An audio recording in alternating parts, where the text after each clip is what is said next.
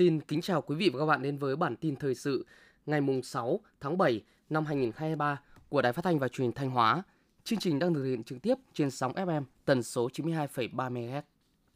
Thời gian qua, Mặt trận Tổ quốc các cấp tỉnh Thanh Hóa đã thực hiện tốt vai trò nòng cốt, tập hợp đoàn kết các tầng lớp nhân dân, các dân tộc, các tôn giáo tích cực hưởng ứng các phong trào thi đua yêu nước, các cuộc vận động cùng cấp ủy chính quyền tạo thành sức mạnh vượt qua khó khăn, thách thức phấn đấu, hoàn thành nhiệm vụ phát triển kinh tế xã hội đã đề ra. Trong 6 tháng đầu năm 2023, Mặt trận Tổ quốc các cấp đã vận động nhân dân hiến trên 12,4 ha đất, sửa chữa và làm mới 57 km đường giao thông nông thôn và các công trình phúc lợi, đóng góp trên 81.000 ngày công, trên 20,4 tỷ đồng xây dựng nông thôn mới. Tiếp nhận, vận động ủng hộ hơn 576.000 xuất quà trị giá trên 347 tỷ đồng, hỗ trợ xây dựng và bàn giao 458 nhà đại đoàn kết trị giá trên 27 tỷ đồng. Tổ chức chương trình trao tặng 100 căn nhà đại đoàn kết cho các hộ nghèo thuộc huyện Mường Lát. Mặt trận Tổ quốc các cấp đã thực hiện 425 cuộc giám sát độc lập, phối hợp giám sát 922 cuộc, tổ chức phản biện 109 cơ chế chính sách được cấp ủy chính quyền, nhân dân đánh giá cao. Thực hiện phương châm của Đảng và Nhà nước, dân biết, dân bàn, dân làm, dân kiểm tra, dân giám sát, dân thụ hưởng, các cấp ủy, chính quyền tỉnh Thanh Hóa luôn quan tâm đặt người dân vào trung tâm các quyết sách hành động của mình với mục đích cuối cùng là người dân được thụ hưởng thành quả của sự phát triển. Từ năm 2014, Thanh Hóa là tỉnh đi đầu trong cả nước thực hiện việc lấy ý kiến sự hài lòng của người dân về kết quả xây dựng nông thôn mới – Kết quả cho thấy 90% người dân ở những xã đã đạt nông thôn mới, nông thôn mới nâng cao, nông thôn mới kiểu mẫu, hài lòng với kết quả xây dựng nông thôn mới. Hàng năm, các địa phương tỉnh Thanh Hóa gieo trồng khoảng 233.000 hecta lúa, sản lượng lúa đạt 1,36 triệu tấn một năm. Trên địa bàn tỉnh mới thu hút được 9 doanh nghiệp tham gia thu mua chế biến sản phẩm lúa gạo. Những sản phẩm lúa gạo Thanh Hóa chưa có sức cạnh tranh trên thị trường, chưa có sự độc đáo để nhận diện so với những sản phẩm cùng loại – việc xây dựng thương hiệu cho sản phẩm lúa gạo chưa được các cấp chính quyền và bà con nông dân thực sự quan tâm chú trọng.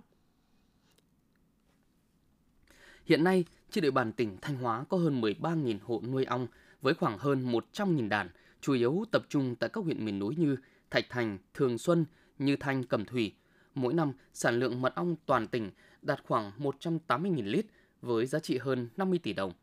Nhiều sản phẩm từ mật ong đã được công nhận sản phẩm ô cốp 3 sao tiêu biểu như sản phẩm mật ong hưởng hoa, mật ong thành kim tại huyện Thạch Thành, mật ong ngàn hoa Xuân Thái, mật ong thiên nhiên Phượng Nghi tại huyện Như Thanh, mật ong hoa rừng Thọ Bình, mật ong bốn mùa hoa rừng nguyên chất Bình Sơn tại huyện Triệu Sơn. Sau khi được công nhận là sản phẩm ô cốp, các chủ thể hợp tác xã, tổ hợp tác đã phát triển mở rộng thêm được thị trường và gia tăng đáng kể sản lượng tiêu thụ.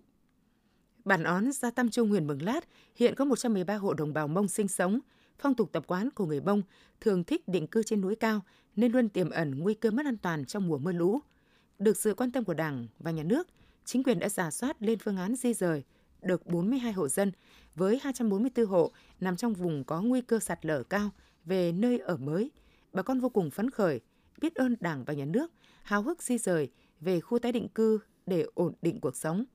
Ở nơi ở mới, người dân trong bản được cán bộ chiến sĩ, đồn biên phòng Tam Trung hướng dẫn phát triển kinh tế, áp dụng tiến bộ khoa học kỹ thuật và sản xuất nhằm từng bước nâng cao đời sống ở mảnh đất mới.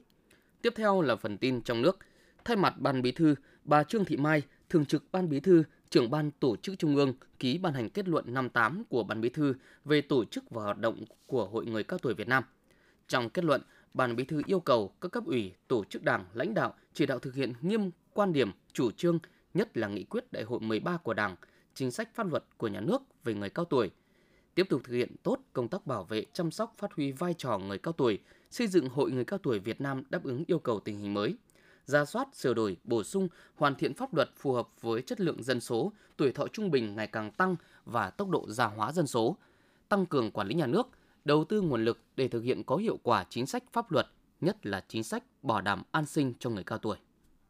Bộ Tài chính vừa có công văn gửi Bộ Công Thương về thuế nhập khẩu bình quân áp dụng trong công thức tính giá cơ sở xăng dầu. Theo đó, thuế nhập khẩu xăng giảm từ 10% xuống 5,62%. Việc giảm thuế này được đánh giá sẽ góp phần giúp giá xăng dầu giảm trong thời gian tới. Theo Bộ Tài chính, căn cứ tỷ trọng nhập khẩu của thương nhân đầu mối trong quý 2, mức thuế nhập khẩu bình quân với mặt hàng xăng được điều chỉnh xuống còn 5,62%. Với dầu diesel được giảm xuống còn 0,58%, dầu ma rút còn 1,38%, riêng dầu hỏa không thực hiện điều chỉnh. Chỉ trong 6 tháng đầu năm 2023, kim ngạch xuất khẩu rau quả đạt tới 2,75 tỷ đô la Mỹ, bằng 81,8% của cả năm 2022. Theo Hiệp hội Rau quả Việt Nam, đây là con số kỷ lục chưa từng có trong lịch sử hơn 30 năm ngành hàng này. Rau quả cũng nằm trong nhóm hàng xuất khẩu nông lâm thủy sản có giá trị xuất khẩu đạt trên 1 tỷ đô la Mỹ, bên cạnh cà phê, cao su, gạo, hạt điều, tôm và sản phẩm gỗ. Hiện Trung Quốc, Mỹ, Nhật Bản là những thị trường xuất khẩu lớn nhất trong 6 tháng đầu năm 2023. 6 tháng đầu năm 2023, Sở Giao dịch Chứng khoán Hà Nội đã tổ chức 84 phiên đấu thầu, huy động được gần 180.000 tỷ đồng, đạt 62,52% kế hoạch phát hành quý 2 và 44,97% kế hoạch phát hành trong năm 2023. Trái phiếu được giao dịch nhiều nhất trong tháng là kỳ hạn 10 năm, 15 năm và 10 đến 15 năm với tỷ trọng 15,92%, 15,13% và 11,82% so với toàn thị trường. Tổng công ty khí Việt Nam, công ty cổ phần PVGA sẽ chính thức tiếp nhận chuyến tàu LNG đầu tiên về Việt Nam vào ngày 10 tháng 7 năm 2023, đánh dấu cột mốc quan trọng trong khát vọng chuyển đổi xanh. Sự kiện đón chuyến tàu LNG khí thiên nhiên hóa lỏng đầu tiên về Việt Nam là sự kiện đáng chú ý của PVGA nói riêng, của Tập đoàn Dầu khí Việt Nam PVN nói chung. Trong hành trình hiện thực hóa khát vọng về lộ trình chuyển đổi xanh theo chương trình của chính phủ – đưa phát thải dòng về không vào năm 2050 mà Việt Nam đã cam kết tại hội nghị COP26. Tại họp báo thường kỳ diễn ra chiều 5 tháng 7, Bộ Thông tin và Truyền thông cho biết, thời gian qua, Bộ ghi nhận tình trạng một số đối tượng sử dụng các trạm thu phát sóng BTS giả để mạo danh tin nhắn tổ chức tài chính, ngân hàng, lừa đảo người dùng vẫn tiếp tục tái diễn. Tại buổi họp báo, lãnh đạo Bộ Thông tin Truyền thông cho biết đã có giải pháp giúp phát hiện chính xác đối tượng lừa đảo bật thiết bị phát sóng giả mạo. Theo đó, khi trạm BTS giả hoạt động, các nhà mạng sẽ khoanh vùng hoạt động của trạm BTS này. Sau đó các chuyên gia kỹ thuật của Cục Tần số vô tuyến điện sẽ tham gia khoanh vùng và định vị chính xác vị trí mà BTS giả hoạt động và phối hợp với cơ quan công an để bắt tại chỗ các đối tượng lừa đảo. Hôm nay, ngày 6 tháng 7, là ngày cuối cùng Bộ Giáo dục và Đào tạo mở hệ thống hỗ trợ tuyển sinh chung để thí sinh thực hành việc đăng ký, điều chỉnh nguyện vọng xét tuyển nộp lệ phí dịch vụ tuyển sinh, chuẩn bị cho việc đăng ký xét tuyển chính thức từ ngày 10 tháng 7. Theo quy định của Bộ Giáo dục và Đào tạo, thí sinh sử dụng tài khoản cá nhân đã được cấp trước đó để đăng ký nguyện vọng, điều chỉnh, thanh toán lệ phí trên hệ thống. Sau thời gian thực hiện hành, toàn bộ dữ liệu sẽ được xóa. Từ ngày 10 tháng 7 đến 17 giờ ngày 30 tháng 7, thí sinh sẽ chính thức thực hiện đăng ký, điều chỉnh nguyện vọng xét tuyển, không giới hạn số lần trên hệ thống hỗ trợ tuyển sinh chung. Vài ngày nay, hàng trăm phụ huynh xếp hàng xuyên đêm, những mong nộp được hồ sơ cho con vào lớp 10 tại một số trường trung học phổ thông tư thục, trung học phổ thông công lập, tự chủ tài chính. Những trường này nhu cầu đến cả hàng nghìn hồ sơ, trong khi chỉ tiêu lại có hạn khoảng vài trăm. Sự nóng lực của thời tiết cộng với sức nóng của kỳ tuyển sinh vào lớp 10 Hà Nội khiến cho nhiều gia đình có con cuối cấp hết sức căng thẳng – theo Sở Giáo dục Đào tạo Hà Nội, mạng lưới trường học tại Hà Nội phát triển rất đa dạng, có thể đáp ứng tốt nhu cầu học tập của học sinh. Hà Nội đảm bảo đủ chỗ học cho học sinh có nhu cầu học trung học phổ thông. Do vậy, phụ huynh cần bình tĩnh tìm hiểu và xem xét, cân nhắc các loại hình trường phù hợp để nộp hồ sơ cho con.